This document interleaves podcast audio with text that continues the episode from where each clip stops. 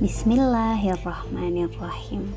Assalamualaikum warahmatullahi wabarakatuh. Apa kabarnya hari ini teman-teman? Semoga tetap sehat ya. Cerita yang mau kita baca kali ini berjudul Batik Rilo karya Novia Ekorini dari Komisi Pemberantasan Korupsi. Dari seri Aku Anak Jujur. Hmm, baca buku sudah, menggambar sudah, apalagi ya?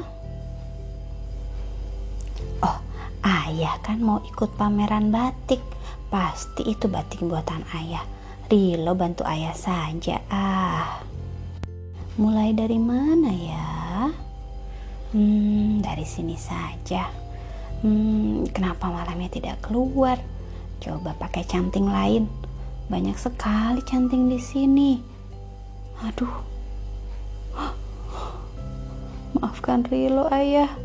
Astaga, kenapa jadi seperti ini?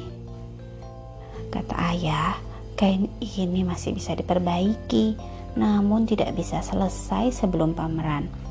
Ayah akan memamerkan kain lain saja. Ayah tidak marah. Ayah malah memuji Rilo. Kata ayah, jujur itu hebat. Namun, kalau mau membatik, Rilo harus belajar dulu. Seandainya Rilo bisa membantu, hmm, aha, Rilo dengan giat belajar cara membatik dan dibantu dengan ayah. Wah, ternyata masih boleh diikutkan pameran. Bagaimana menurutmu?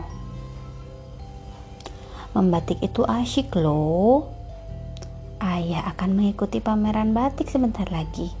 Rilo ingin sekali membantu, tapi kenapa canting Rilo tidak mengeluarkan malam ya? Berkali-kali Rilo mencoba, tidak ada jejak di atas kainnya. Mungkin Rilo harus mengganti canting. Ketika Rilo menggunakan canting yang lebih besar, ups, cantingnya tumpah.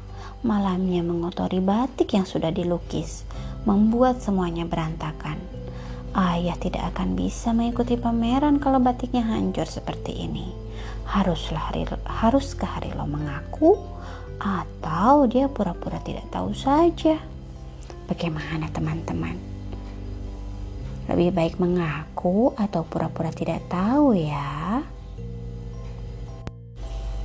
Terima kasih sudah mendengarkan cerita kali ini. Wassalamualaikum warahmatullahi wabarakatuh.